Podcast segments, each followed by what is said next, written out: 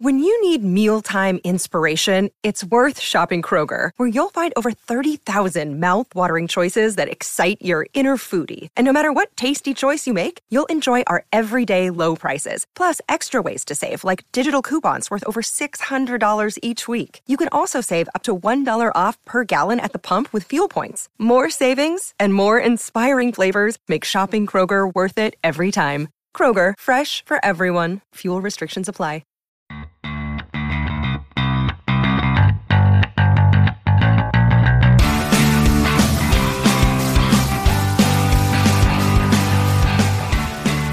Talking about old movies. We're, we're going to pick it up with this is my point be that you guys, that what you said earlier is really interesting that you can't really connect. You don't really connect with movies really before the 70s as much. And I get it. I mean, Right. this acting style is different. The way they shoot them, it's a little, they're slower. They're, uh, the music is the, it just sounds, the scores might sound a little weird to you compared to a modern score.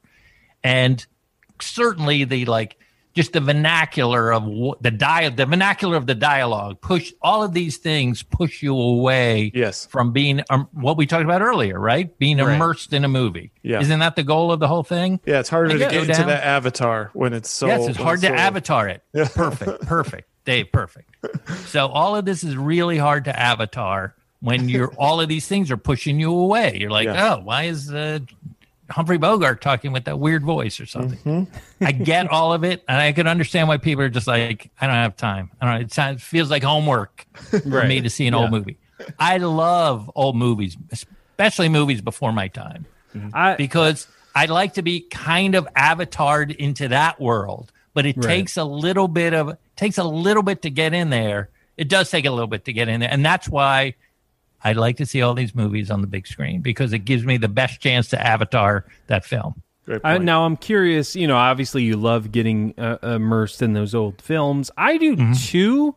It just I don't I don't know if this is the case for you guys, but sometimes it takes me a couple watches. Like I'll get like you know 30, 40 minutes in, and I'm just like. Uh, I'm done for now, and then I'll, I'll try again in a, in a few weeks, and then you know by the time I finally watch it all, I'm like, oh my god, I totally appreciate this. Are you? I mean, does that make sense? Do you guys It does. uh, relate to that? It at all? does. It does. And I, I, I'm the. le- I would never want a movie going experience to be like homework. Like, oh, Right, I have to power through this so I can tell somebody that I saw. You know, the the bicycle thief. You know, if you don't Yeah. like it, you don't like it. Right, Like, yeah. You don't have to like it. Right. So it's. Um, but it's also interesting when you just think of yourself in this ever evolving story of film. And when you guys jumped on in the 80s, and then, like, for example, that movie Titanic, that Yeah. Cameron movie, right? Uh, James Cameron. There's so many, like, all the kids I teach are all born in 2000 or 1999 or so. They never saw that movie in the theater. Right. Yeah. So for them, their movie going experience is going to be different than yours. Mm-hmm. And which will obviously be different than mine or somebody different. So it's, I just, I'm in, because I'm a historian, I'm into that story as well. You're like, oh, wait a minute. That actor was in this movie. you know. Wait, as- Jack Lemmon is in a Billy Wilder movie, but he's also in Glengarry Glen Ross. This is phenomenal. Now, know? as a you know historian, person, Yeah. you know you're a history buff, everything like that. Are you more interested in older movies to the story, or are you are you more interested in how it was made? You know the, um, you know what was going on during that time. What was you know uh. Just not- yeah, I mean, how, how it was made, just the actual production history. Are you more interested in that, or are you more interested Well, in? I can ask you the same question about Yeah. you watching Star Wars for the first Yeah. time. Were you interested in how it was made, or you're just like, oh, I heard this was a good movie. What is this thing? Yeah, that's true. Yeah, no, I, I I get what you're saying there. Yeah, I mean, obviously, as as a kid watching Star Wars for the first time, I was just amazed by, oh my god, there's robots. Oh my god, there's Right. aliens. You know, it's it's just you know you're immersed in a world. Um, but obviously, it seems like you are also interested in, and which I am too, is the history and the What I am a little what- bit, but that's secondary. To me, Okay. I'm all about the the Avatar experience. Okay. I'm all about Yeah. the being immersed in this world and like, oh, this is delightful. This is Right. incredible. This is, I mean, obviously they're working with such small. Obviously, everything changed in 1968 when they started rating movies because before then every movie had to be couldn't be this, couldn't be that, couldn't be you know you're, you had a a commission, the Hays Commission and stuff, and the, the so they were you couldn't swear and all Right. of that. So And now I have a little trivia for you. I'm sure Yes. you already. I'm sure you already know it. But uh, what, what what was the first PG-13 movie? I think it's one of the Indiana Jones movies, right? That's right. Yeah. Which Temple one is it? Which one? Temple Is it- Temple of Doom. The Temple of Doom. Yep, Yeah, second one. Yep, that's when uh, Spielberg. Uh, I, I'm not sure exactly how he did it, but yeah, that's how he got it to be PG-13 instead of uh, instead of R, because it wasn't going to be PG because of the you know violence. You got a guy ripping out some But- guy's heart. But this goes back to what we were talking about in episode one, which was that they were very these blockbuster movies were very conscious of making sure kids could go to these movies, right? right. Yeah. I mean, that was a big part of the movie. It's not like uh, uh, Uh, seven or something where you're like, okay, this is not for kids.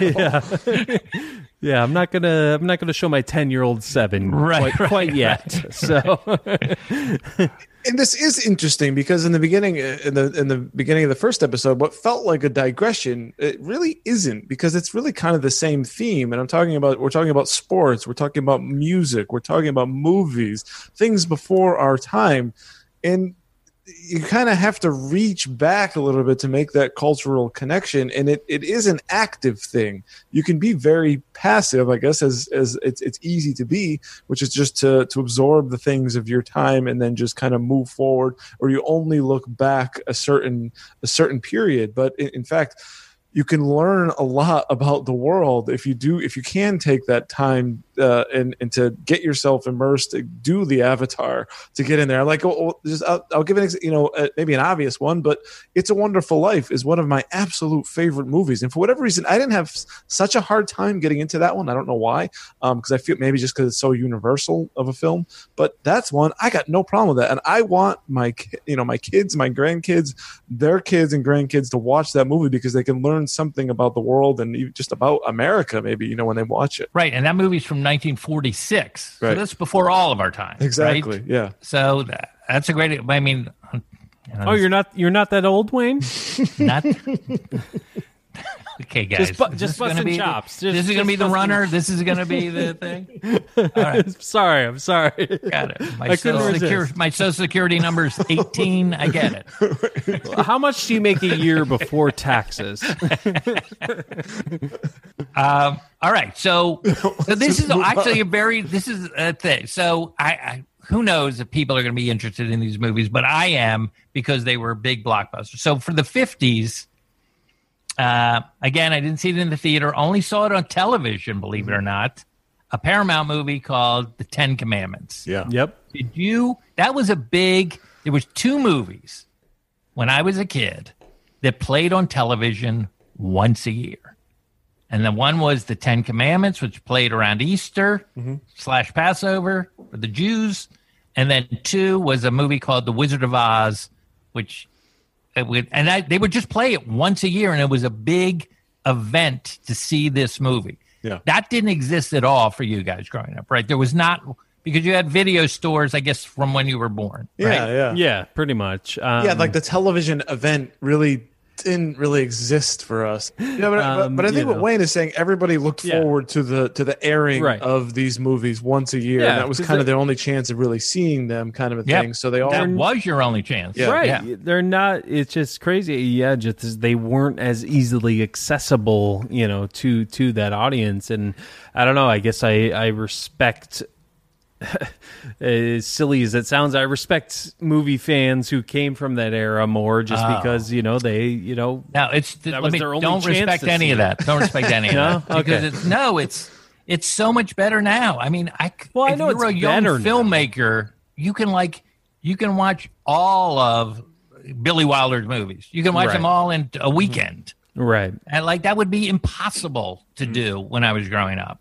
You Yeah. could see all of Scorsese's or all of Scorsese's 70s movies if that's all you wanted to watch. That uh, that I It's totally incredible. Yeah, I totally agree with that. It it is amazing for the art already cinephile, you know, person who's a fan of movies. I just feel like people might not appreciate them as as much Because they're so accessible. Right. Yes. Okay, maybe. Uh, Do you I mean, think that's I- right, Dave? Do you think that's right? I think that makes sense. I mean, I, again, I, I, I, I, I'm not saying that's you know the exception for everyone, you know, or anything like that. But I just, I feel like, yeah, they they can be less appreciated because they're so accessible. Um, but uh, but might but you're you're gonna take art, who you know, however you take it. I mean, it's Right. it's just you know the way it is. I mean, it's just. uh just a thought that came in my brain, and I spoke I like out it. I like have it. a podcast. Well, of course, of course. We're here. We're here luxuriating in this. Right. I had never described the movie going experience as an avatar until I met you guys. There so you that's go. going to be my new thing. You see that, be my new- Dave? He never discussed the movie going experience of Avatar until us.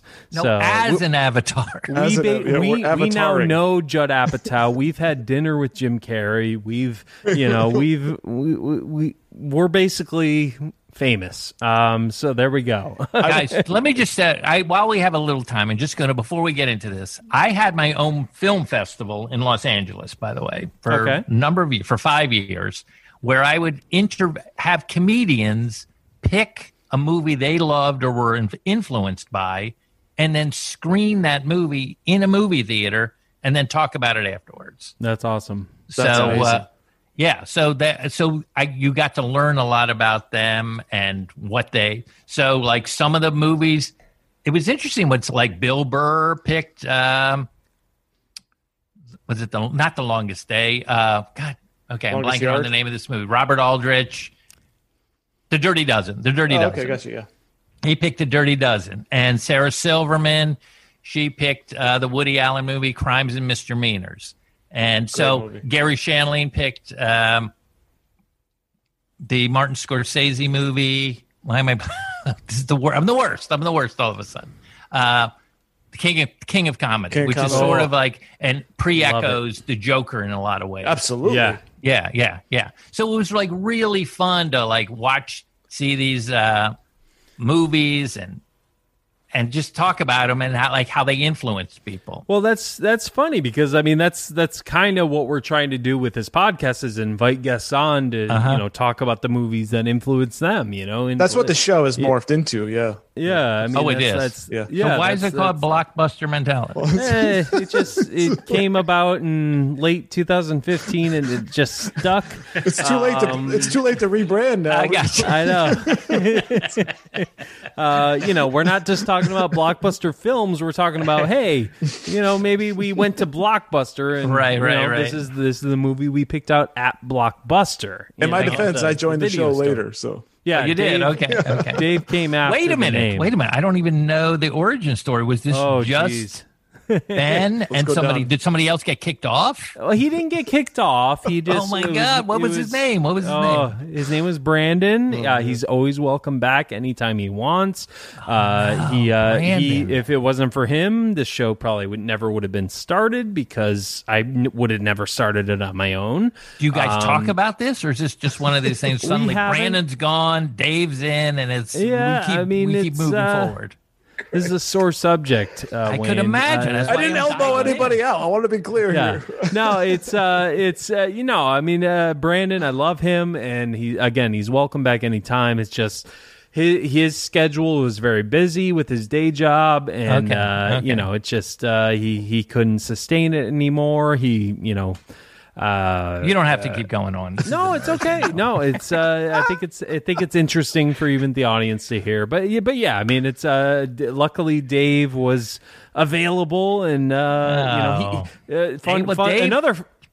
Another Dave- fun fact. Yes? uh, Da- Dave, quote unquote, quit about uh, four months ago, uh, but yet he's been on every episode since. So um, I needed a break. So yeah, he needed a can break. understand. I understand that. Well, I'll tell you what we we did. It was the two of us. We would pick a movie and review it, and I just kind of got burnt out on it. I'm like, you're not going to be like, because we kind of prepare. You know, what movie do you want to do? Like, I don't, know, I don't know what do you want to do? And, and I just kind of like, dude, I, I can't do this anymore. And um, and we've sort of changed over the last uh, you know month or two was to be was was getting guests, uh, such great guests like you, to kind of talk about a movie of their choice, or or all these. Even this is a great topic. So this Right. kind of like freshened things up and and, and got the the conversation um, just going in a different way. So so not only the audience you know learn more about us and maybe the films we're talking about, but also uh, the guests that we have on. So it's, it's it's been good. It's it's kind of reinvigorated me a little bit.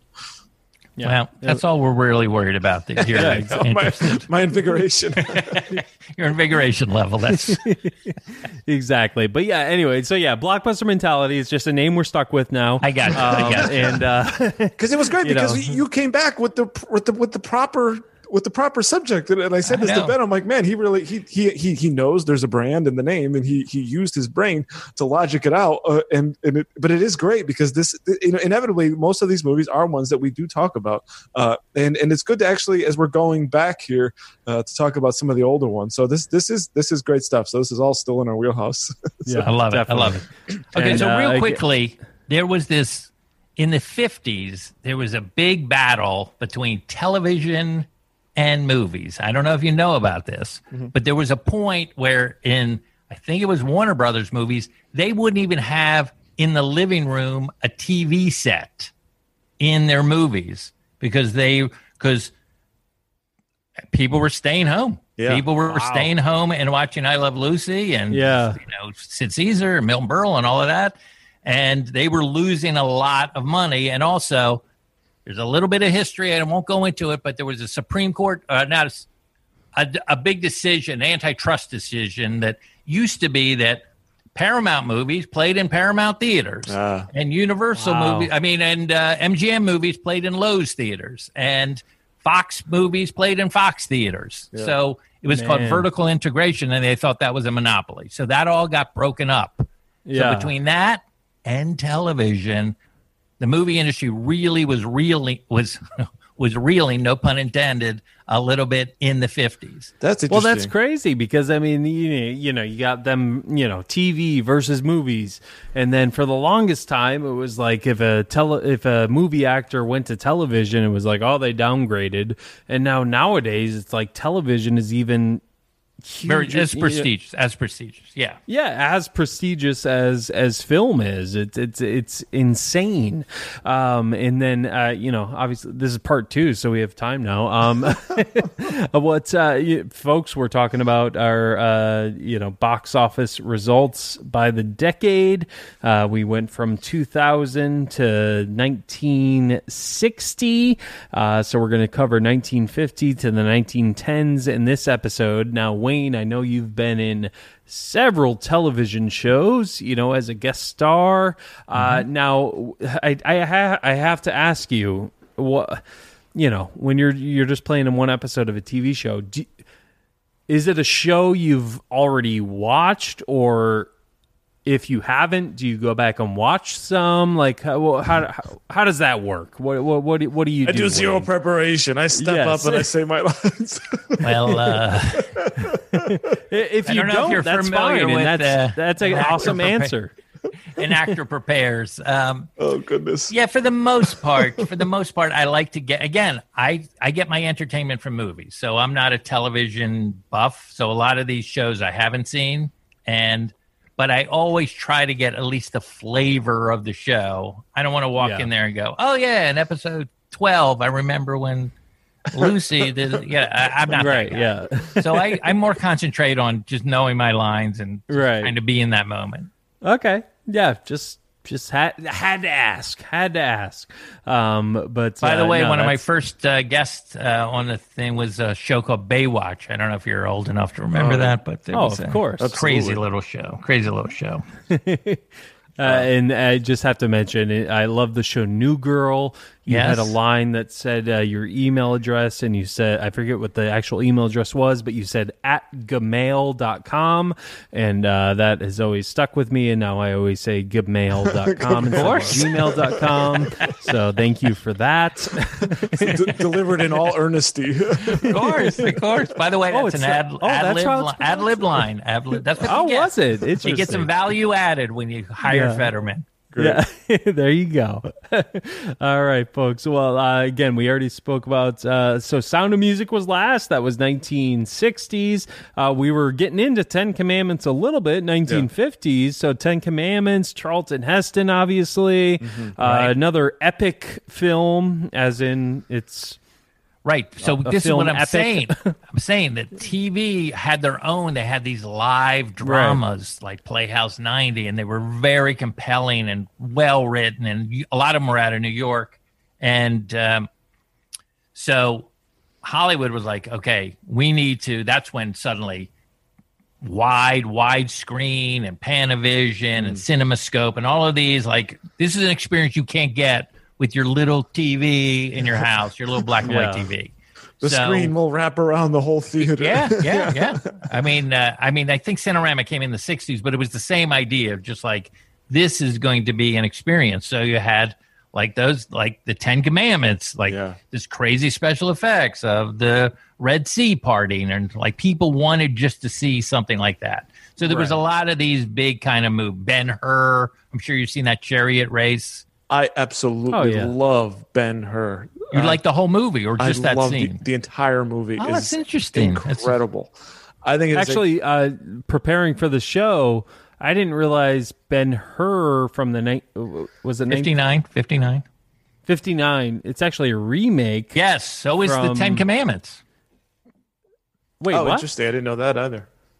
Yeah, and not Oh, only ten, oh, re- Ten Commandments is a remake. Yeah, Yes, ten- but but yeah, yeah. Ben Hur, the original one came out what in the 1910s, right? Or yeah, I think it's a silent movie. And Yeah. here's the crazy thing about, well, obviously Ben Hur's directed by William Wyler, and but the Ten Commandments, directed by uh, Cecil B. DeMille, is remade from a silent movie called The Ten Commandments, directed by Cecil B. DeMille. He made them both. Well, he was Wow. able to transition from the silence to the talkies or whatever. He's right? like So that. great That job. wasn't so good. let me let me try it now with voices. Yeah. Let me. and color and color. Yeah. Don't forget the Ten Commandments was in color. This was a big like you know this is it's just great. So anyway, Right. it's a big biblical epic. Yeah. There was a lot of them, the robe and stuff like that in the 50s. But the, I feel like it's sort of representative of like, oh, this is what Hollywood's trying to do, like that chariot race in Ben. ben So, uh, by the way- Or- go ahead. Sorry, sorry. The, the Ten Commandments comes in at number five all time, 1956. And uh, Ben Hur, as we mentioned, comes in at number nine all time. So Yeah, people flocked. Yeah. yeah. So they were like, okay, we figured this out. And don't forget, remember we were talking about um, uh, Kubrick because I think Paths of Glory is from late fifties, right? I 50, 56, I believe. 50 yeah. So they also had like these littler movies. And I did you ever see the movie Quiz Show by Yes. any chance? Yeah, yeah. With uh, Fiennes. Yeah. Yeah, Ralph Fiennes is it. But one of the big moments in that movie is they know that the guy was asked to give the wrong answer Right. because he said, "What was the best mo- picture of 1955?" And it was Marty, which was a mo- which was a television movie that was made into like a, a live television drama that was made into a movie. So there were Oh, also there was also that going on. Interesting. Kind of like, Like they were s- making, yeah. It's almost like a Netflix movie getting nominated for uh, Yes, Best Picture yeah, now. yeah, yeah, yeah, It was a very small movie. The same. There was a movie called Twelve Angry Men that was like that. That was like a TV. So anyway, just little history, little history. Yeah. Is- I, don't know if that's boring to you. No, or- not at No, all. no. I would like to say boring. about about the Ten Commandments, if I could, is Yeah. uh, we talked about in episode one, Star Wars at New Hope, and uh, that sort of thing, and ET, how they were a part uh, uh, of my childhood and, and Ben's childhood. But uh, this is a nice surprise to see on this list be- for because for whatever reason my parents own the Ten Commandments, and the Ten Commandments is just a big a part of my childhood as any of those other movies. I've seen this movie probably twenty times. I haven't seen it uh, in you know for, for years now, but if it was to play now, I would probably be able to know beat by beat. I could probably recite lines. It is an absolutely epic, beautiful movie. Charlton Heston, Yul Brynner, so good. This movie is so amazing, and it absolutely okay, deserves you, to be here. Can I ask you a follow up question? I hope to? I can answer. Yeah, go ahead.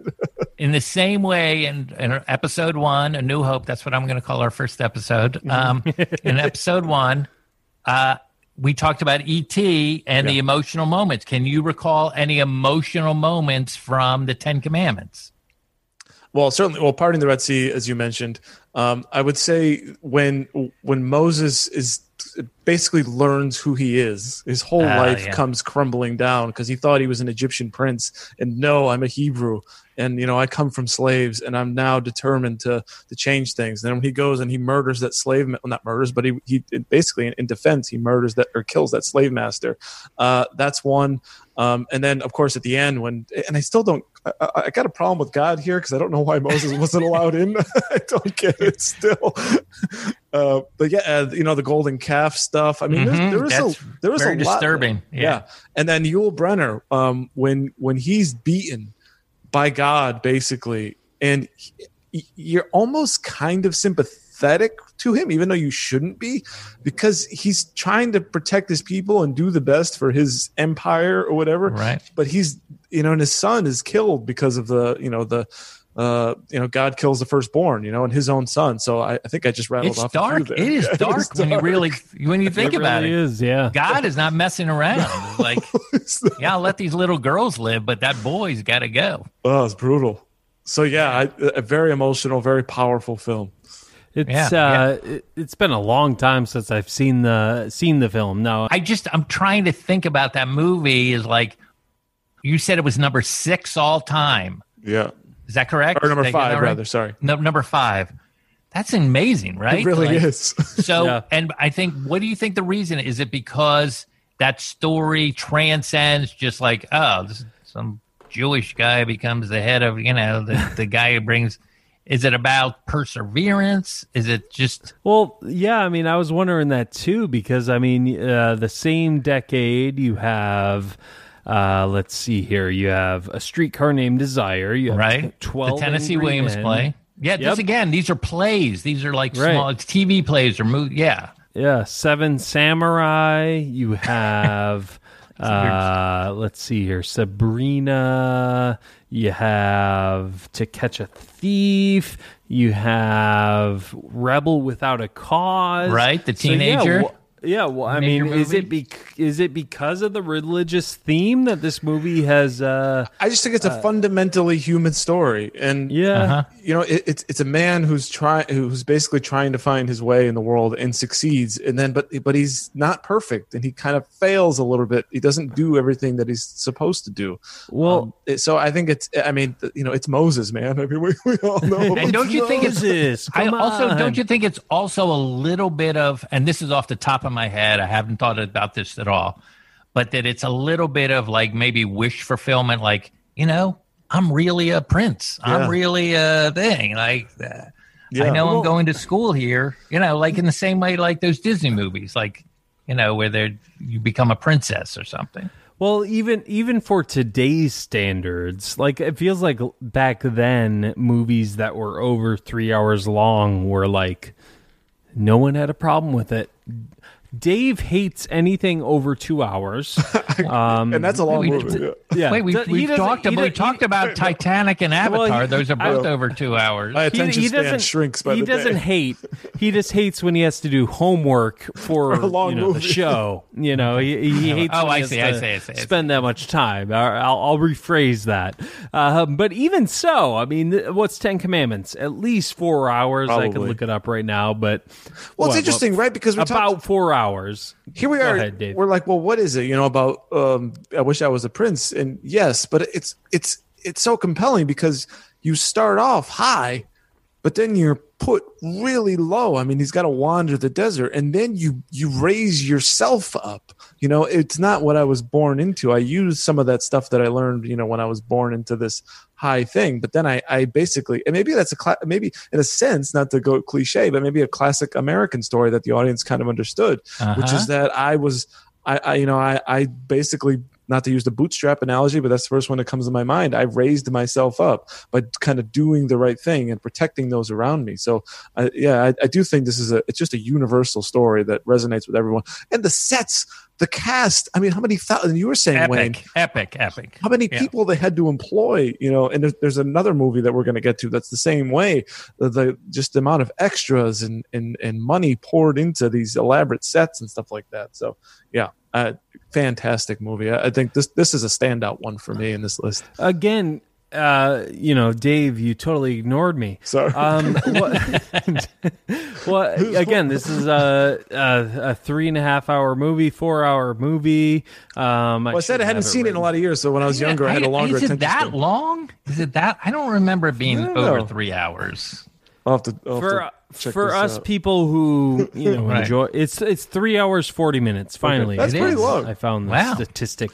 I'm um, wondering if, like, when I saw it on television, it couldn't have been. It, it couldn't for, have been. It had to be cut down. I um, but but but but anyway, again, it's a, a long movie, and but you had other movies in this decade that made obviously made less money than this movie did. Uh, again, Twelve Angry Men, A Streetcar Named Desire, Seven Samurai. Well, Seven Samurai is kind of long. Uh, Rebel Without a Cause, Lady and the Tramp, Cinderella. Uh, you know, uh, so you had so many of these movies. I'm just wondering. I mean, obviously, as cinephiles, we get the story of it and the the the dilemma he's in and everything like that. But mm-hmm. yeah, it just it just intriguing to me that this movie made made so much more money than these other films, especially. Uh, I was going to bring this up in the 40s and 30s movies, but uh, in the 40s movies, the number one is an animated movie. In the 30s, there's an animated movie that came out but it wasn't the number one. Um, All right. So it just uh, in, intrigues me that uh, th- this was number one. Uh, again, I don't know if it was religion back then. Yeah, in, biblical in 19... epic. Yeah, interesting. Yeah, in, and I have a hunch it was also, and again, this is one of, I know I said earlier I had only seen them all except for one. This is another one I have never seen on the big screen. So now okay. I kind of want to. Me too. Yeah. No, definitely. There was no way there was like, it was an 8 to 11 screen. It was, there was no way it was, I, had, I can't imagine it was four hours on TV. Um, yeah. No. Yeah. Uh, that's just a that. sidebar. That's just a crazy sidebar. Yeah. Right, let's let's go ahead. I would like to say one one thing we haven't talked about. I don't think yet at all, either in the last episode or now, is is maybe the marketing around these films. Um, I, I, would be curious what what what I mean we I don't know if this is answerable or not, but what was the marketing around the Ten Commandments? You know, I'm a, I don't what was the or maybe um maybe Wayne, if you know the marketing around A New Hope, you were around, you saw it in the theater. What what made you go to the theater? Was it word of mouth? Was it stuff you saw? Well, no, there was a TV commercial. There was a TV commercial, and then like that first weekend, it kind of got kind of got a buzz going. Um, I, I want to say it was in May I want to say it was May of 77. I don't even think it was summer yet. Um, and then, and then all of a sudden it got these great reviews and then kids just discovered it and just were lining up like those girls, like your, you know, your wife in the, for the Titanic. I mean, it's the same, it's the same story that keeps getting repeated. Just, just get the public just for some reason.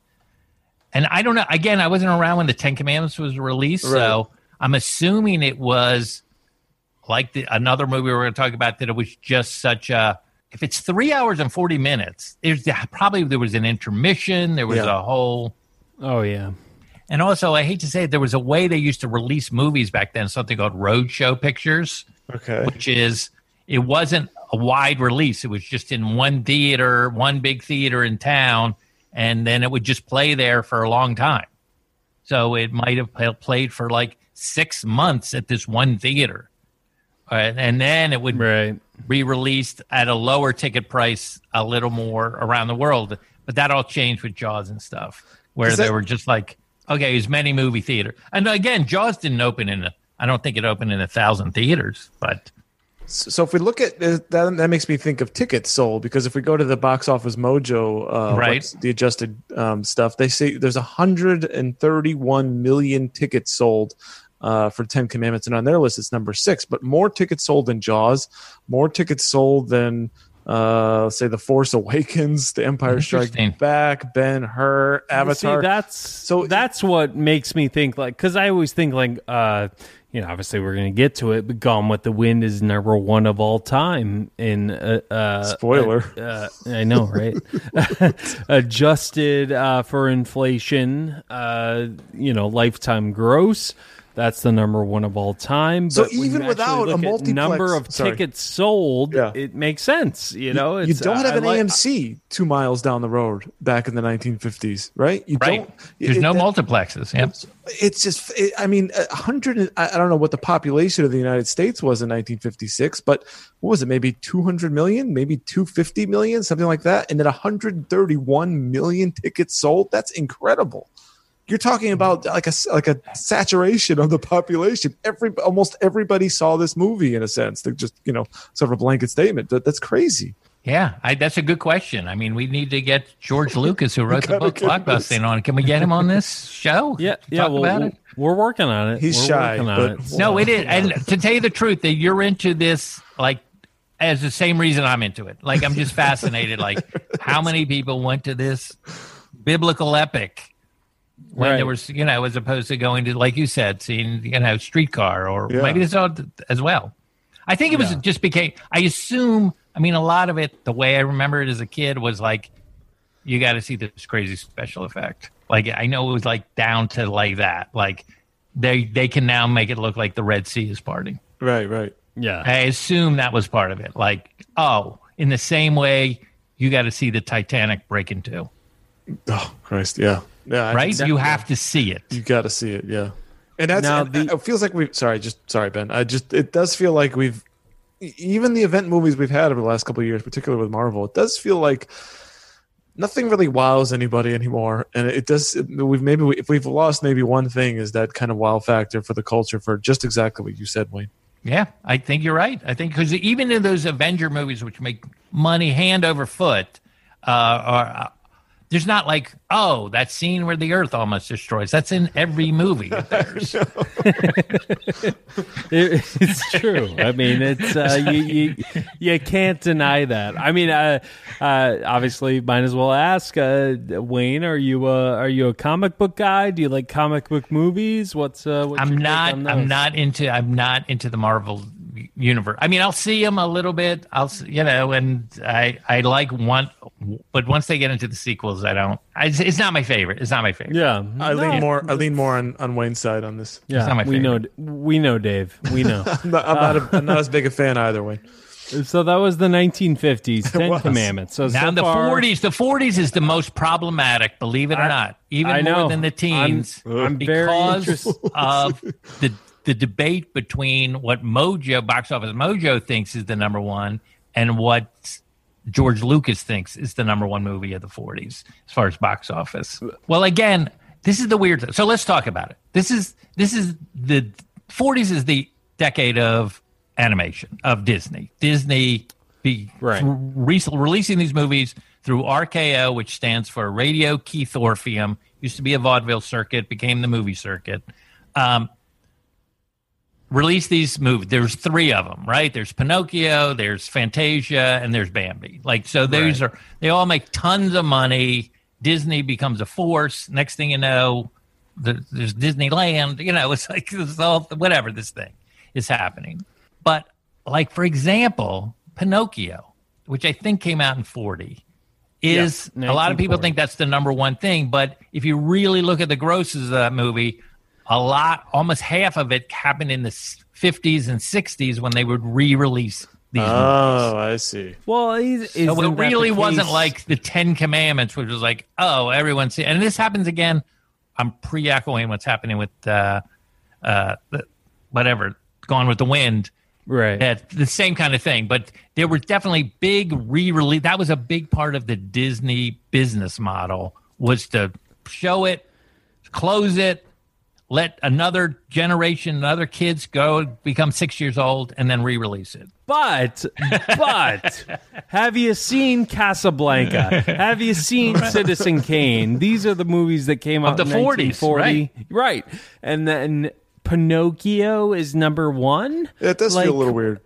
Yeah, That- and that- again, I think it's a s- that I feel if we let, let's take the animated ones out again uh, because we can. I mean, it can be Pinocchio can be number one, Right. but Because then the next would be Fantasia, right? Is that then Fantasia comes out and the next year, and like he was just on a roll. They Then were on a roll back then. Yeah, those are the big three yeah? that happened.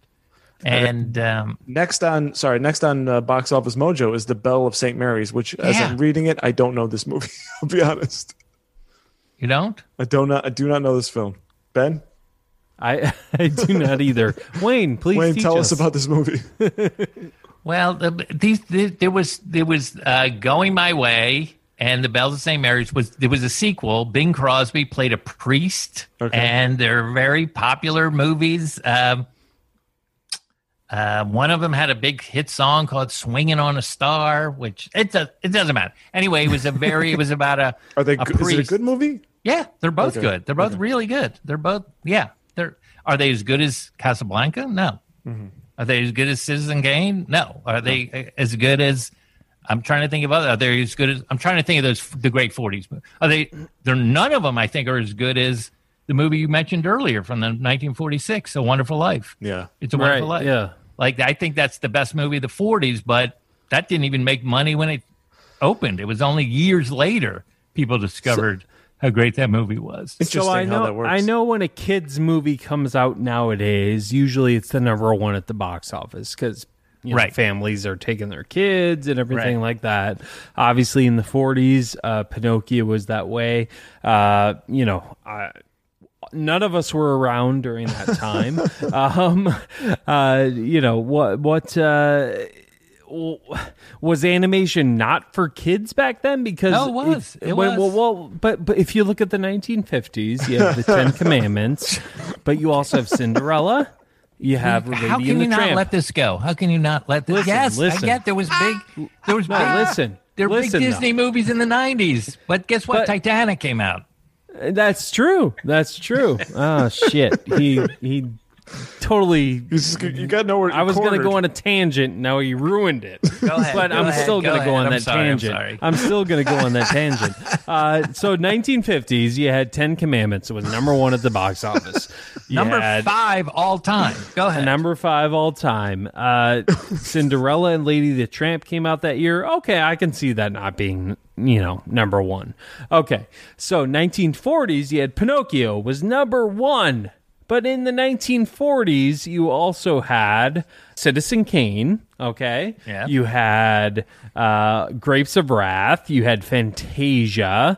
Casablanca was not number one in 1940s. Neither was Citizen Kane. But guess what? Pinocchio was.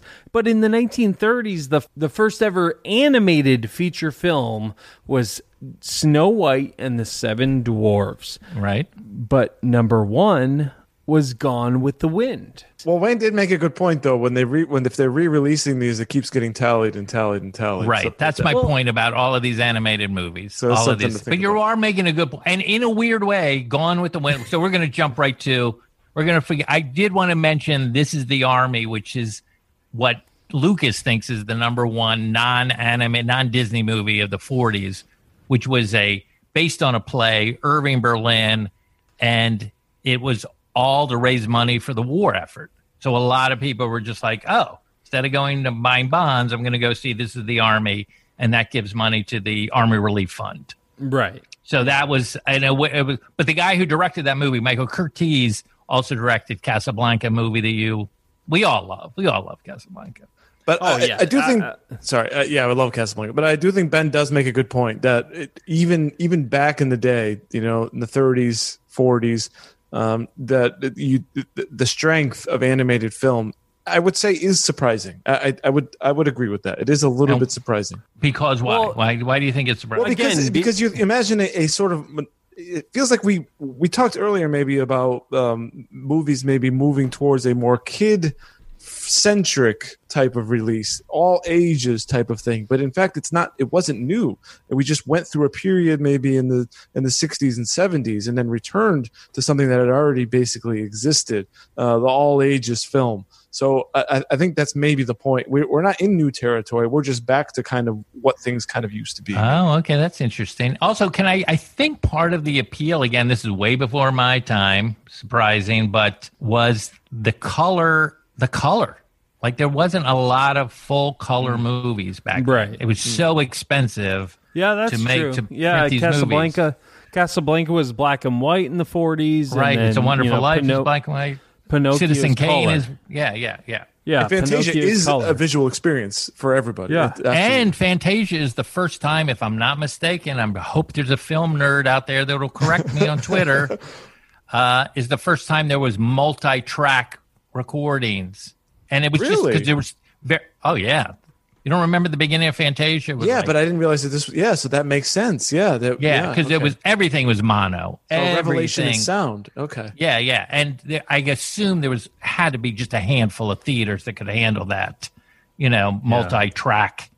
What I, how I don't even know how they did it. I assume a magnetic strip, but uh, yeah. So that was also like, oh, now this, So, yeah, so n- n- it's yeah, so it was actually an evol- an evolution in cinema, and that was part of the draw, and maybe that helps Ben sleep at night better with the Ten Commandments. Right, I know, there's you're so another upset. evolution in I cinema. know. I just, you know, Cinema yeah, evolving. It was a brand. These are but- all new things that are attracting more and, and different audiences. I think that makes color definitely makes sense too, though, because yeah, Pinocchio was in color. People wanted All to of see them. that, Yeah. you know, and it was, uh, you know, obviously Casablanca wasn't in color. Uh, Citizen Kane, you know, all all those movies. So I mean that that that totally makes sense now. That, uh, uh, but but again, I mean.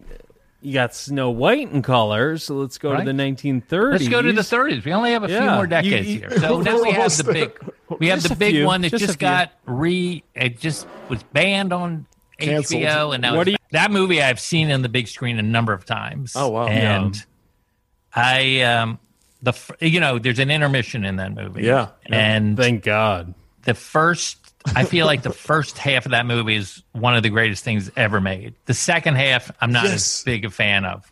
Oh yes, I, yes. I just I re I watched this thing in a sort of in preparation for this uh, because I hadn't seen it uh, all the way through. Um, I'd seen bits and pieces of it, so I said, you know what, we're going to talk about this film, and um, and it was just kind of a blind spot for me. And uh, despite the four-hour running time, I I watched the whole thing over the weekend, and I could not agree more. Up to the intermission is one of the best, most beautiful films I have ever seen. On, in all honesty, despite its you know its issues, its cultural issues, it is so freaking good. And then it just really loses its way, uh, especially It that becomes it actually hour. becomes a romance novel is Yeah. what happens yeah. Yeah. but the first part of that up of that intermission is just stunning it's stunning Really? I, and the music the steiner it's just incredible the whole thing is just ridiculous Well, So again, it, the I don't know. Older movies always surprise me. You Well, know, but- but- I- go ahead no, uh, you know, older movies always surprise me. Um, like the uh, like the me and level of like the production level, right? Yeah, well, the production level, but Yeah. also the story elements. Like we were, you know, we talked about Vertigo a couple years ago, and just I, I always picture anything before 1970 as you know just old timey. You know, they're not going to touch on anything Yeah. Lame know, and simple. Or yeah, yeah, yeah, exactly. Um, you know, and it's just the, the, the again the story elements surprise me. Uh, Vertigo started as a genre that I thought it was going to be turned out to be a whole different genre.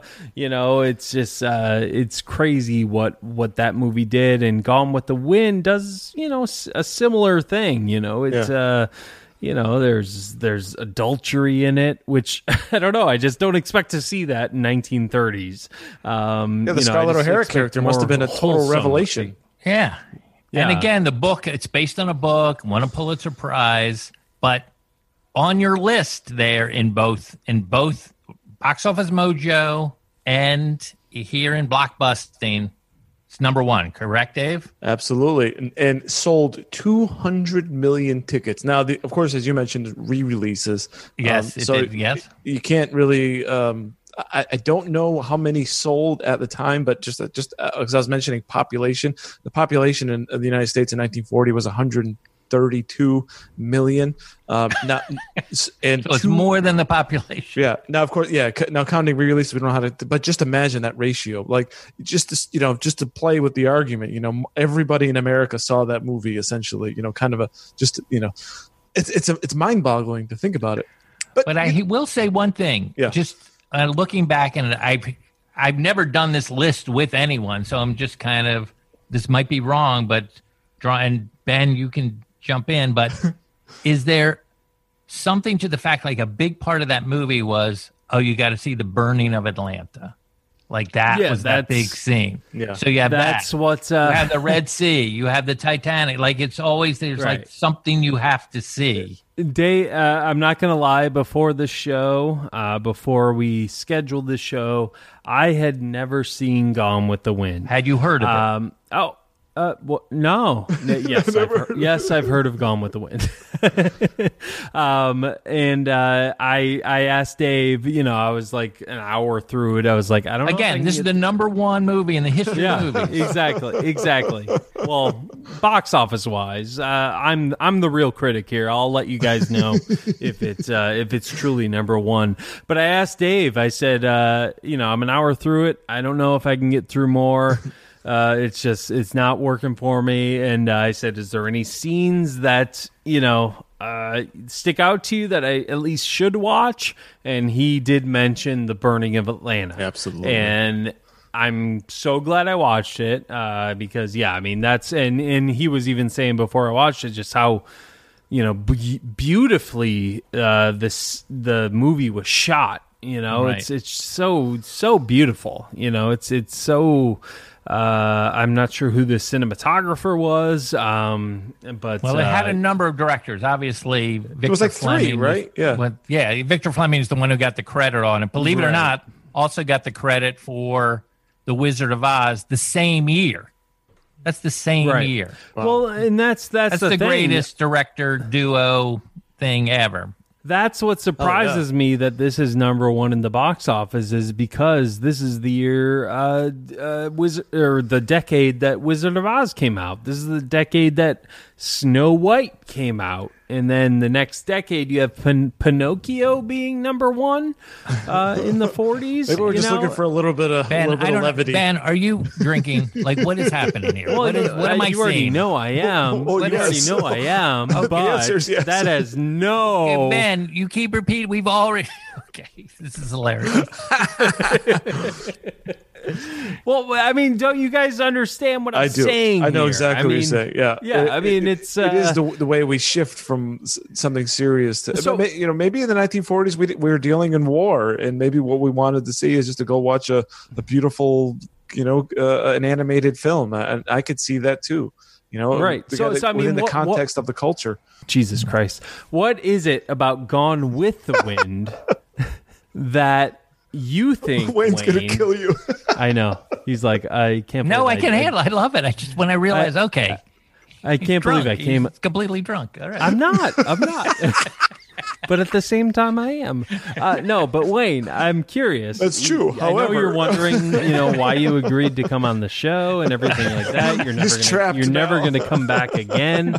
Uh, but uh, I'm seriously curious as to why you think Gone with the Wind is the highest grossing after inflation in box office history. Yeah. Wha- I mean, what is it about this film Exactly. that makes it the highest Well, grossing? I- It's a again, almost I've- four hour film. Right. I've never thought. I've never really thought about it, but um, I think it was a number of things. It was a convergence. One, it's based on this crazy bestseller that was very popular in the United States. Not with everyone.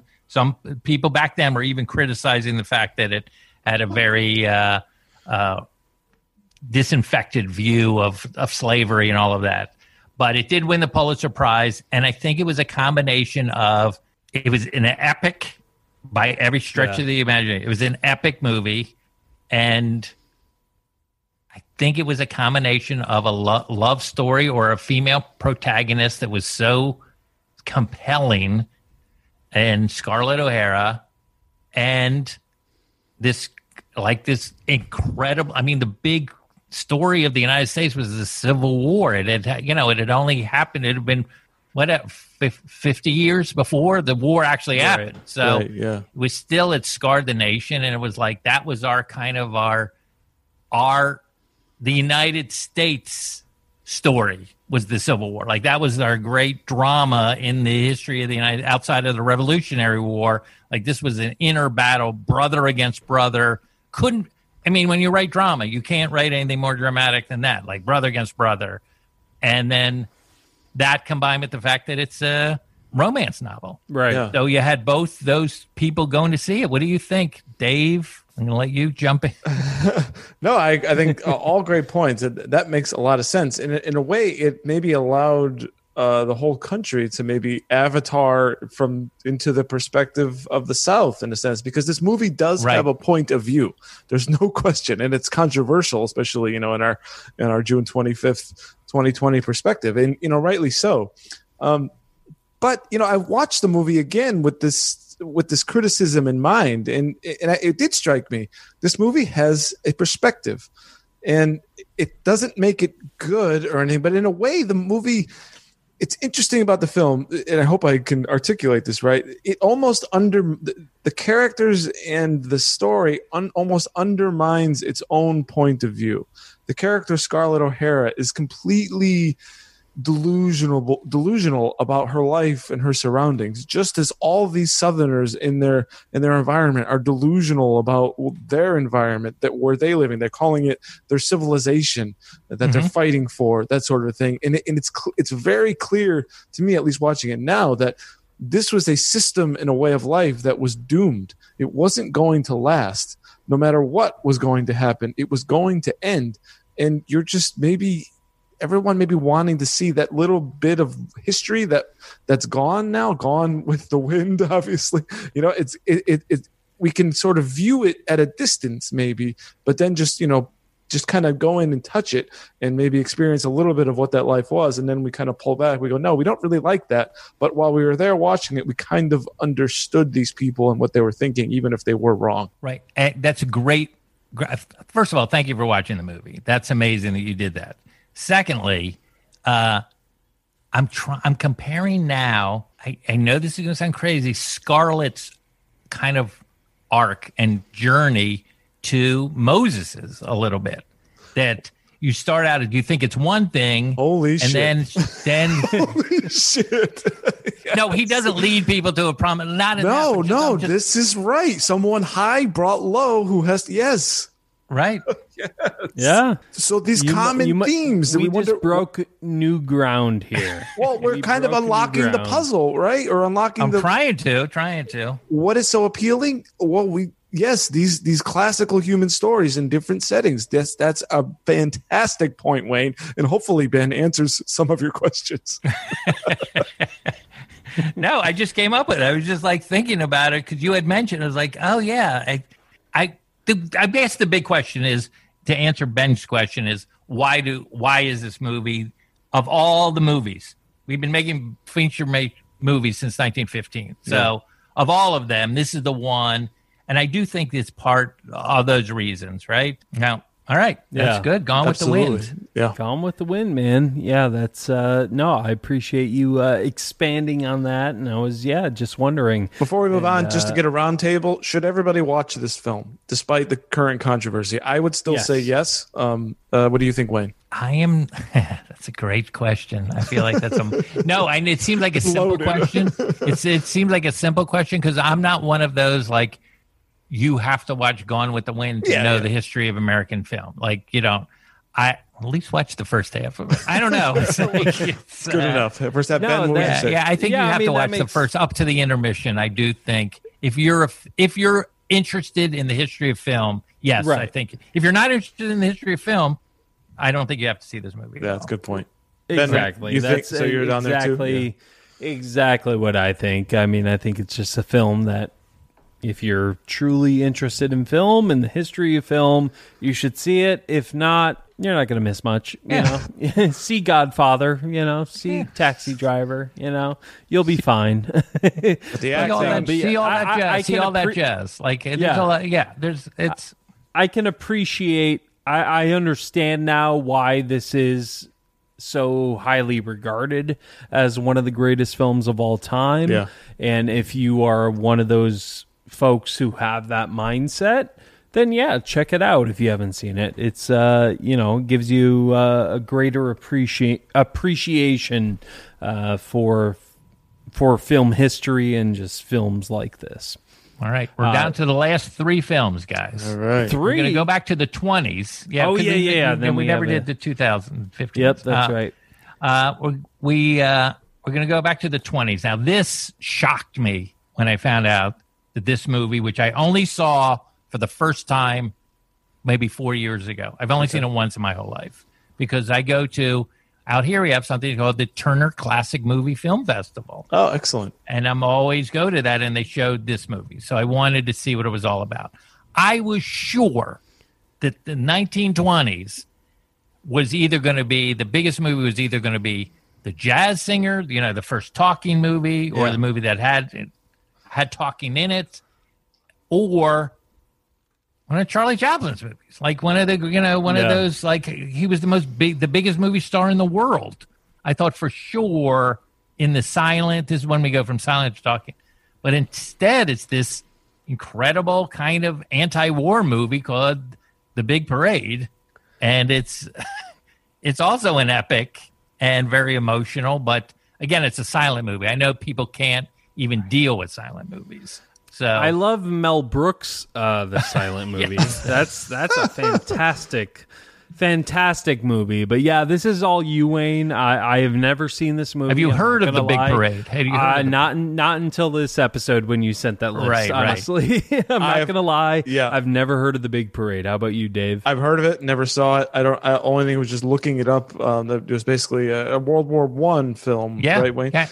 Uh, kind of curious is since we mentioned Paths of Glory, does it follow? Is it along? Is it anti-war in that sense, or is No, it, not quite as it's about. Uh, it's about a rich guy. Again, this is maybe these same themes about a rich kid who gets caught up in the. I, I don't know if you even know this, but in World War One, there was a big kind of a like over there, over there was like Mm-hmm. a song. Like everyone was into going to this war Because you were you were alive then, right? Right, right. I was in third grade. And the Yanks are we used to sing coming. The Yes, Yanks are yeah, yeah. coming. Yeah. Exactly.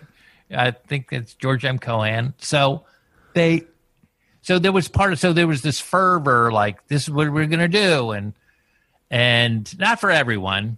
So this rich kid kind of joins joins up, and it's just his story, and he meets two kind of working class guys. And what happens when they go over to, you know, World War One? There's an amazing. Speaking of, what was that movie we were just talking about? Uh, Dunkirk. Yeah. There's an amazing Dunkirk like moment in the movie Okay. where they're just marching down the road and this German plane. This is the first time there's ever air, you know, every time there was anyone getting killed from the air. And he just, a gunner in an airplane, a German, like just mows down a bunch of these guys just marching to try to get to the front. They're trying to get to Yeah. the front. It's really an epic kind of moment, very horrific. And then there's a scene where he's in, God, I'm just trying to think of the main moments in this movie where he's like in a foxhole with a German and he wants to, he should kill him, but he can't. And he offers him a cigarette, but the guy dies anyway. So that's like kind of a human moment of it. And then he falls in love with this girl and he ends up, his bud, one of his buddies die, dies in the war.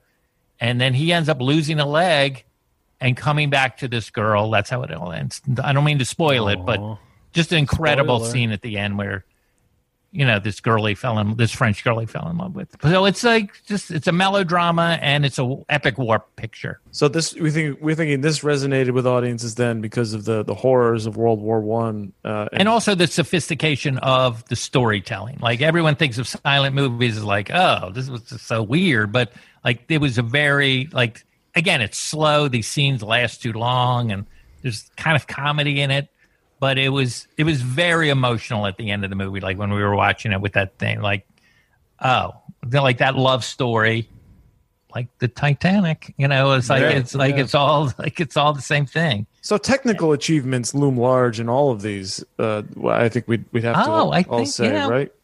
Uh, And would you- now, yeah, I'm looking at the yes. I do think there is sort of uh yeah, because it's never like a small. It's not like Taxi Driver, like Ben was talking about earlier, or something like that. It's just like a small little drama or something. Right. it sounds like you'd recommend this one to everyone uh, or student or Only in a theater. I wouldn't recommend it at home. I mean, it's out on Blu-ray, so it's I- you know I mean, people like this movie, but uh, and then we'll, we'll go to the first one, and this is the this is even harder to talk about because this is the one I've never seen. I've never seen this movie.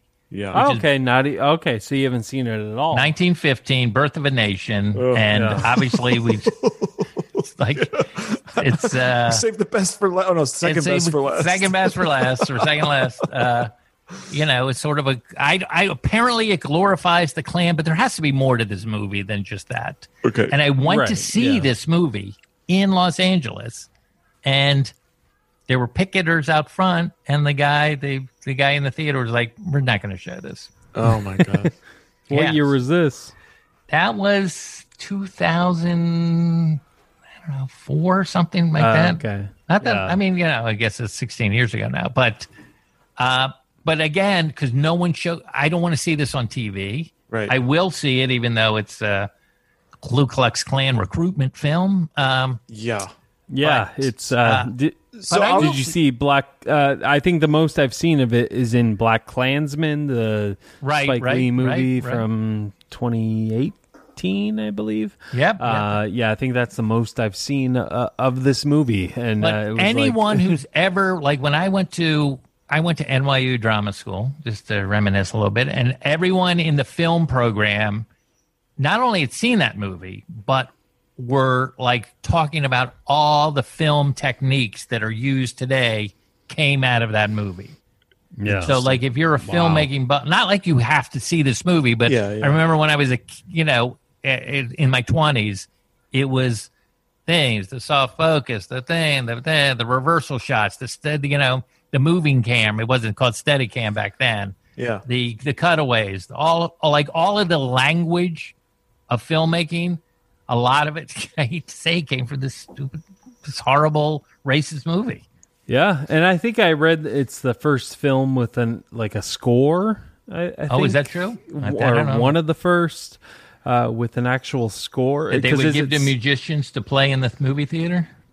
I, I'm not. I'm not sure if that's Yeah. that's how That'd it was, but Yeah, no, that makes sense because, but Yeah. I, I'm not sure. That that's Yeah. Who knows? Who knows? But that was D.W. Griffith, and um, yeah, sorry we have to talk about it. But it's No, part. if you're interested in the history of Hollywood, you got to know about this movie. I, I mean, even you know, obviously the controversial nature that it has, and the uh, the racist nature. For an actual uh, filmmaking standpoint, it did, you know, seem to not revolutionize. I, I guess is the word. You know, it kind of uh, helped I thought it- expand from film. what I understand, that it helped create the cinematic language that's still used today. Right. Yeah. Close up media, Yeah, like, and it's like, anyway. Yeah. when- I mean, I think we're done in- talking about this. right? This yeah, I know. We we don't support what This happened in movie. the film. You know, we It don't- was wrong. Bad. Yes. It comes in at number 21 of all time. That's amazing. so no, name, name some movies that that are below 21.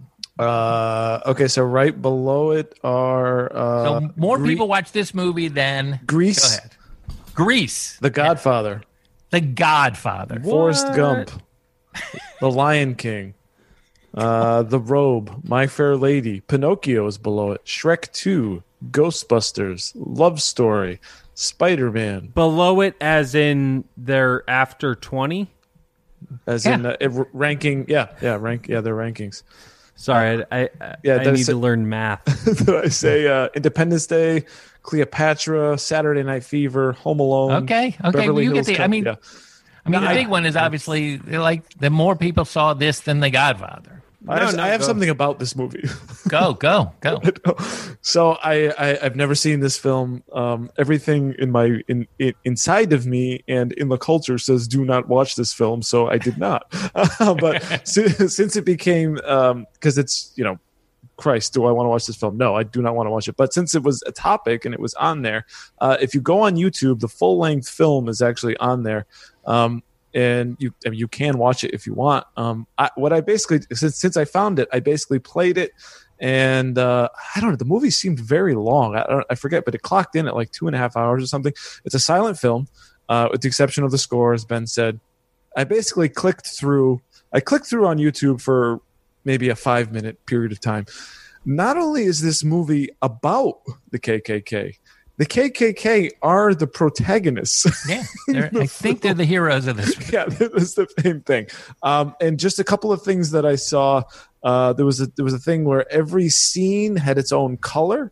So like uh, that's one of the things I noticed. It'd be like a like Oh, a, a blue Tinted? Yeah, yeah. yeah. Okay. blue, red, orange, green, that kind of thing. So every scene had that. Uh, there's uh, blackface. There are there are there are African Americans uh, actors in there, but also whites uh, as wearing blackface. Um, and at the end, in terms of technical stuff, there is a there's a final.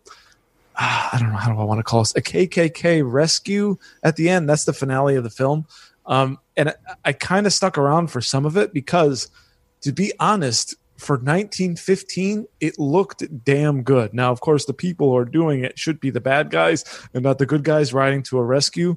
Um, Right. But uh, honestly, it I can see why uh, in film school everybody had seen this film. Uh, the way like the the riders were sort of tracked. It reminded me of um, what's the Tarantino film where he did the the KKK thing. It was it's different there, but um, Django. Django Unchained, yeah, almost with that same ferocity and Mhm. and and and vi- threat of violence and that look for well. It's, again, from my perspective, this is scary. So it was effective on that level. I don't know, you know, that that at the time the audience was was I get I don't know, was, was supposed to do a different thing. But I can see in terms of technical stuff, um, maybe why I don't know. This is it's such a difficult thing. How do you separate the art from the content, or, or rather the rather the, the the technicals from the the, the content themselves? And I, I just say bury it. That's my that's where I want to go. Yeah, no, that's I I right.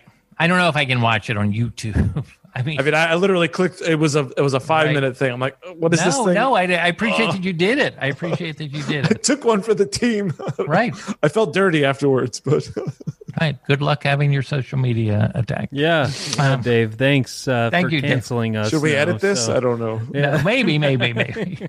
No, but I, uh, anyway.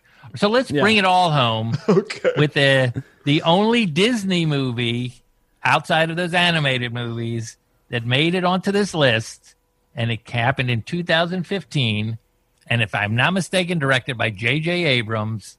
So this is the most more people saw this in the teens of this year because now we're at the hundred years, right? We started in Right. 19, two, 1915 and they were ending in 2015, right? Right. and that's Star Wars: A Force Awakens. I don't know what episode this is. Is the Force Awakens, episode uh, episode seven, actually, Right. Wayne. Um, seven. Yeah, It's uh, it's one that you should uh, really know. I saw Um, it. I saw it. I saw it. But uh, yeah, yeah, Force Awakens. I know Dave has his feelings about this film. Well, Uh, more, there- more than your feelings about this film. What do you feel about that? This is the only film in the history of movies that is part of another movie that was the number one movie of the of the seventies. Like it's not. I think like that's cool. I mean, I, I grew up with Star Wars. Star uh, Star Wars characters were my heroes. Uh, Han Solo, you know, Chewbacca, Luke Skywalker, all of them my heroes. And uh, I just I, I remember um, I'm I'm just going off my experience and my experience at the theater for this film. Uh, first of all, obviously, it's extraordinary that a film that came out in 1977 still has the impact it does 2015, almost 40 years later at that point. Um, and uh, I just remember smiling ear to ear when the credits rolled. Uh, I saw it by myself opening night, and I think that was the first movie I actually saw by myself. Um, Really? To be honest, uh, and uh, yeah, it's just. Uh, said it many times on the show. It's just one that's always stuck with me. I just uh, it gave me this what I call the Star Wars feels, um, and uh, yeah, just uh, and again, I know Dave doesn't feel the same way, you know, but uh, we're we're two different people. Okay, we're not we're one show, but two different people. but anyways, yes, I, I love Force Awakens, and uh, I think it.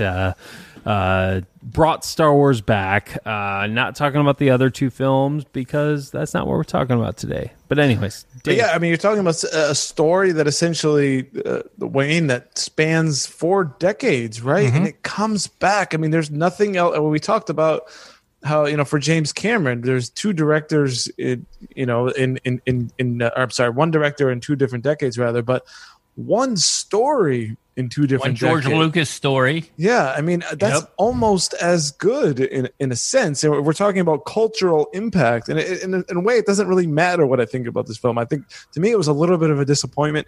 I didn't like the direction that they went. I thought the end. I thought at the end of Return of the Jedi, that was the end of the story. And if they were going to make more Star Wars, you had to come up with something new. But they didn't, and, Right. and obviously the culture disagreed. Uh, exactly. and that's fine. But yeah, I mean, to to that is that is remarkable. This would It is remarkable. yeah the, the the continuation of an really an idea. uh, Then it's not a sequel of A New Hope. You know, it wasn't part two. It was just like part what is it seven or eight? Yeah. So Seven. episode seven. seven Yep. right so th- that is fascinating as a it, it just really shows uh, how big of a cultural impact it, that star wars had in the 1970s and how it continued through generations uh, all the way up into the 2010s it is fascinating I, I couldn't agree with you more. I think it is. It's fascinating, especially the teens of the twenty, you know, the two thousands. This is the era of the Marvel blockbuster, right? yeah Yep. I mean, I assume that's what it's up against for all of these, uh, maybe Hangover or something. But it's that it would it, it was even bigger than all of those. Absolutely So I mean, assume I assume part of it is you not only got all those Marvel kids that wanted to see it, but you also got like parents that were like, "All right, I'll go see a Star Wars movie." people like uh, people Right, like yeah. ben going to see it by himself like a weirdo exactly. Exactly. You got you got me's. You got me's seeing it. yeah, yeah, young dads Yeah. like oh, trying to relive. But I agree. Right. So it's really Cameron and Lucas are the two, yeah right? yeah those are the Yeah, cultural definitely. touchstones of, of cinema essentially The Yeah. ones that were able to transcend a little. I'm looking. At, I'm looking at the list right now just to make sure I'm not. and I was suspicious when I saw Force Awakens. I had to be honest. And I, it, as you're looking, Wayne, you know, I'm thinking, what about the the Marvel movies, the Avengers movies? And and if you go because because I know that that list um, from the book is a little is a little bit dated. Just No, it's bit. not even on that book. The book doesn't. It, Oh, okay. stops at 2009, so it Oh, doesn't gotcha, even touch yeah. these movies. Yeah. But here we are. I mean, on on Box Office Mojo, which Tell me, is- what does it say? it's at, uh, at Force Awakens is number 11. And if I go to Avengers Endgame, which I thought would have been higher, honestly, number 16. So Well, still top 20. yeah, yeah, but but still, but and then we go to the uh, the first Avengers number twenty nine. But I, honestly, I, I I was surprised how well that that's that uh, the first Star Wars, rather the first the, not the first Star Wars, the of the new of the sequel trilogy, rather the Force Awakens is that high, number eleven all time. That is Can- massive. Can we also, when we're talking about people to transcend, when we're talking about Lucas and uh, James Cameron, I think we have to mention what uh, Ben had mentioned earlier, which was John Williams' score, Oh yeah. right? Absolutely. Well, he's in here more than anyone, actually. Yeah. If you think about it, yeah, right. Oh, because of E.T. Yeah. uh, yeah, E.T. and Star Wars. Yeah, New Hope. Uh, you yeah. said So there he's in was another three. one? Yeah. so John Williams is the big winner for Colt for John Williams is the, and in a way, can we if to, to just end this whole thing? In a way, he's kind of famous for bringing back big, t- old timey 1930s, 1940s style yeah. Orchestrations because a lot of you know movie scores were getting very like jazz and pop tunes and it was just that and would you agree with that Oh yes, he connected. Oh, yeah, I he mean, connected a modern audience to a classic, classic way of watching a movie. In a yeah, that is uh, fascinating. Yeah, because a lot of the stuff now it's scores aren't like that anymore. You don't hear anything close to that unless it's more of an art house film. Yeah, that that is great point. Yeah, John Williams basically over. He spanned even though you know he was writing and well he's writing forever, but yeah, he's he's he's borrowing from 30s, 40s. right max Style. steiner and all of those Yeah. guys yeah yeah, I will have to say, I mean, that, uh, you know, obviously your profile picture on Zoom, uh, Wayne, with uh, Arrival, uh, Arrival score. Oh my God, I love that score. I love that film. Denis Villeneuve. Can't wait to see Dune only because it's Denis Villeneuve. Um, but, uh, but yeah, I just, uh, yeah, that score is amazing. I, I don't have the name in front of me. Please tweet it out to me, folks. Tweet me uh, who who that was. Um, Wayne, I do have a tweet uh, uh, from one of our fans Oh. to read.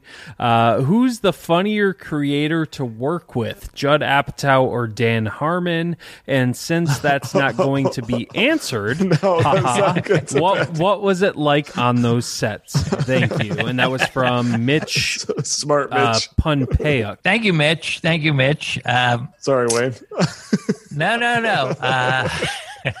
Well, I would say that the Judd Apatow sets are a little more. He's a little more open to improvisation than it was when I did. I only did one episode of Community. It's not like I was part of that thing at all. Right, yeah. But uh, yeah, I think they were a little more like um, just say the lines. We're you know, we're, Right, yeah. you're not going to be able to add that much to this. Well, because I know uh, Dan Harmon was the showrunner. Was he actually on the set for that? He was on the did that? set for that. Okay. Yes, he was on the set. I mean, that was. I don't know if you know this. That's the last scene in Community I'm in.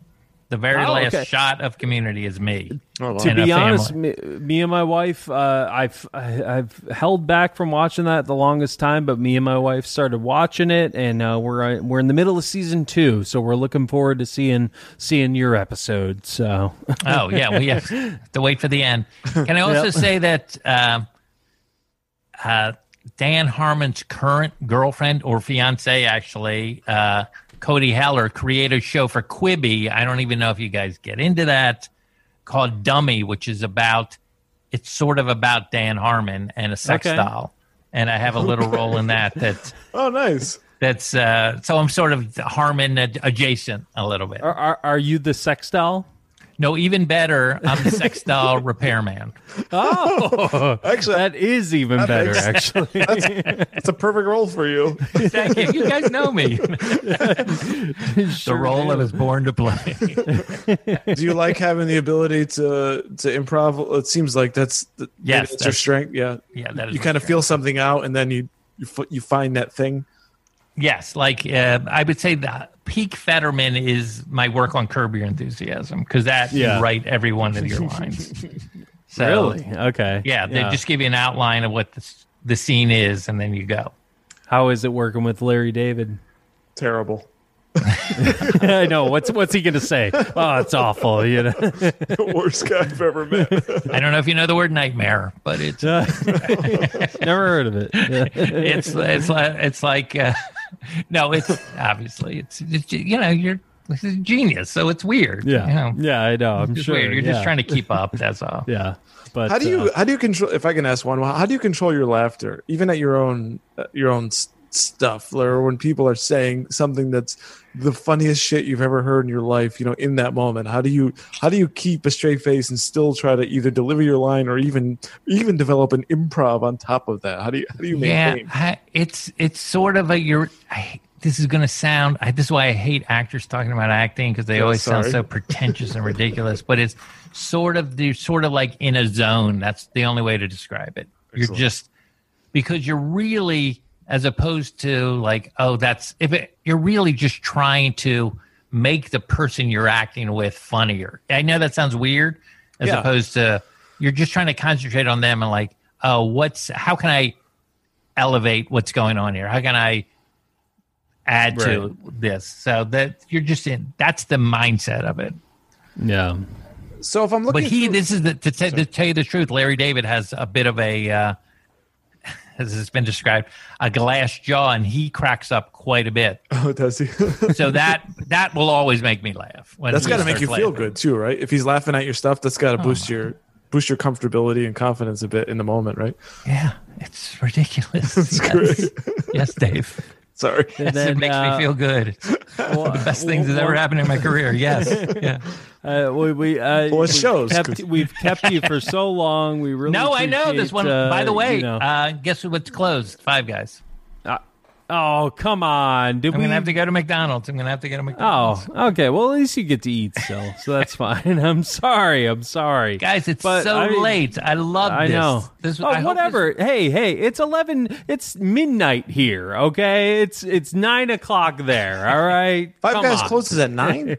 yeah. Well, yeah. I mean, COVID. COVID. He COVID. just made us feel bad, Dave. Well, I Thanks feel a lot, terrible Dave. now. You just kept talking and talking and no, I but- enjoyed it. I really enjoyed it. I re- this was, and I, I know this is gonna sound like you can cut this out, but I feel like, I feel like we discovered some things. I think we did too. yeah, and that's what we love. You know, that's why it wasn't we like just doing me this talking show. about a movie Yeah. that I liked. Yeah, I like. and that's what you know how we're trying to encourage people to come on is just just have a talk you know just have a talk about what we love and what we you know want to discover and just i don't know just diving deep into these things Yeah. it's just, Just uh, uh, before we go, the one thing that's been bothering me, maybe Yeah. Wayne, just real quick, what's the deal with the Ten Commandments? Why was it so successful? shut up dave um, real quick uh last question Wait, why don't you name Uh, some wh- other movies from the fifties while we're at it? yeah yeah dave uh, so- on the waterfront that was not okay. Okay, we got. I was making fun of you. Go ahead. no, we're not doing this What's, anymore. uh, well, okay. All right, so so real quick, what what what's uh and I don't want the easy answer to this. All experiences were great. When you were even recently or yeah, recently because you've been in the business for a while. Like Yep. what, what what's a moment where you were just like I am so lucky for what I do. Like, Oh, wow. I can't believe I'm here. Like, I, I'm sure there's many moments, but is there one moment that sticks out to you in particular? Again, I'm not going to accept the answer of, oh, all moments were great. Okay. Okay, I'm not going to give you that. I'm not going to give you that. I feel like I'm a pretty honest guy. Well, I think that, like I said, I think my peak moment comedically on television was doing that scene with those scenes with Larry David, the two times Yeah. I was on that show.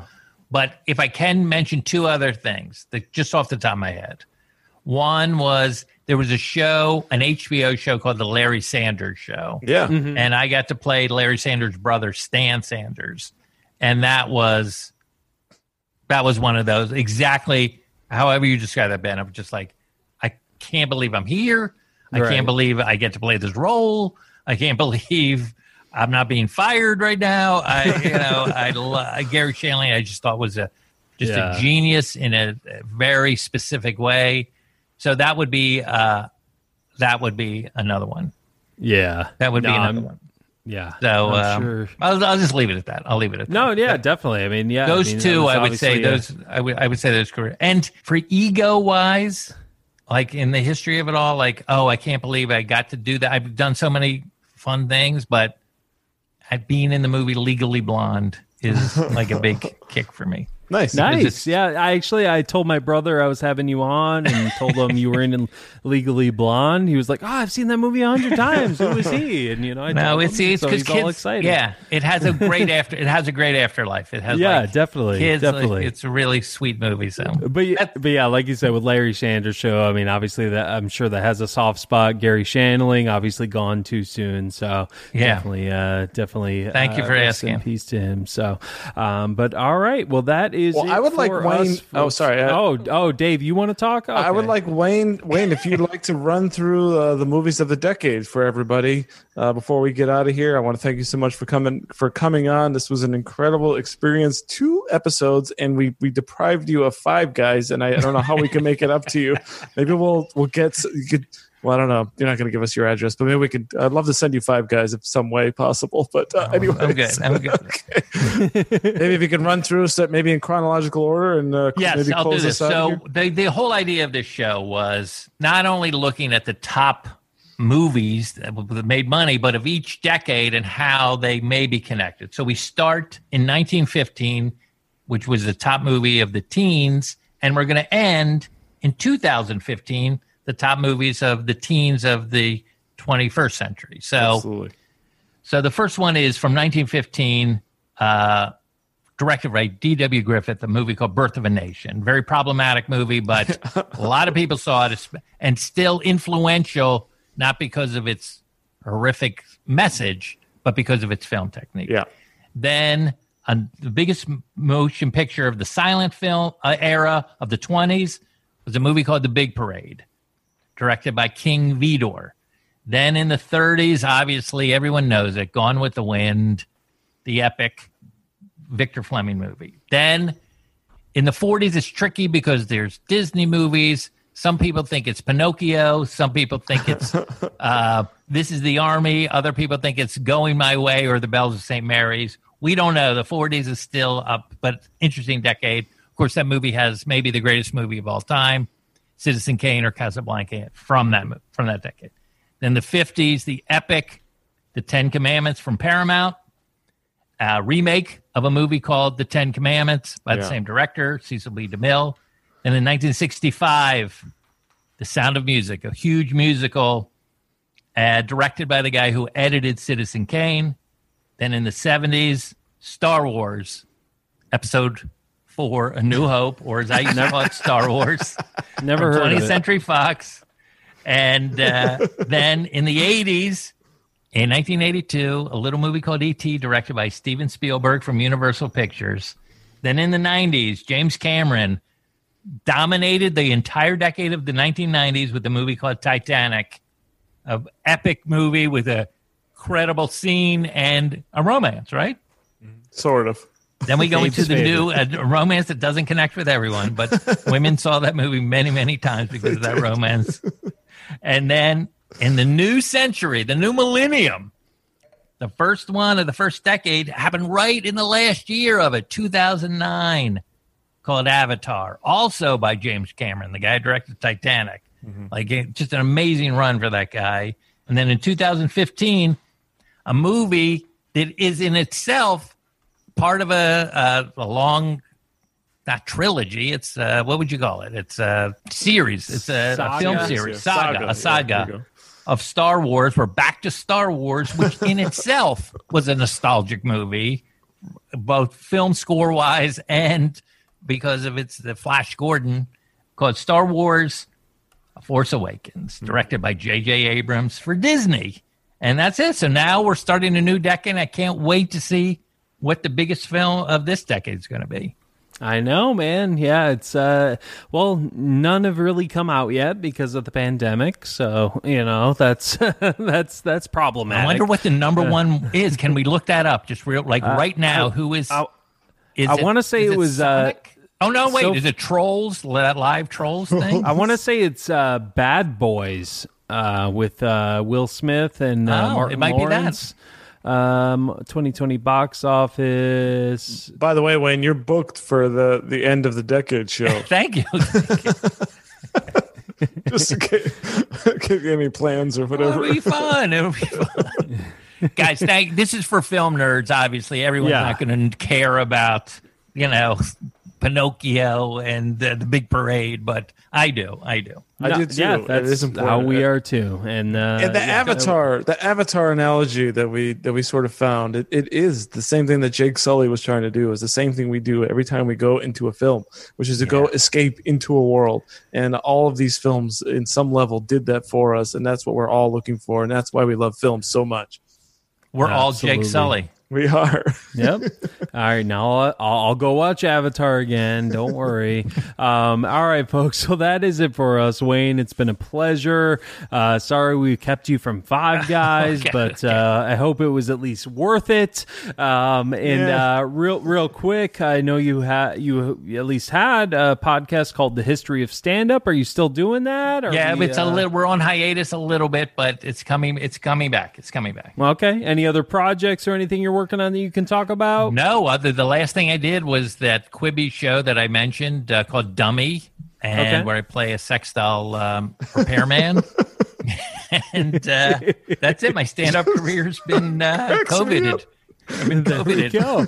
Are you are you coming up with more material now that Yes, you're, I uh, do some Zoom show. I do some Zoom shows from right here, right nice. here, right here. good stuff.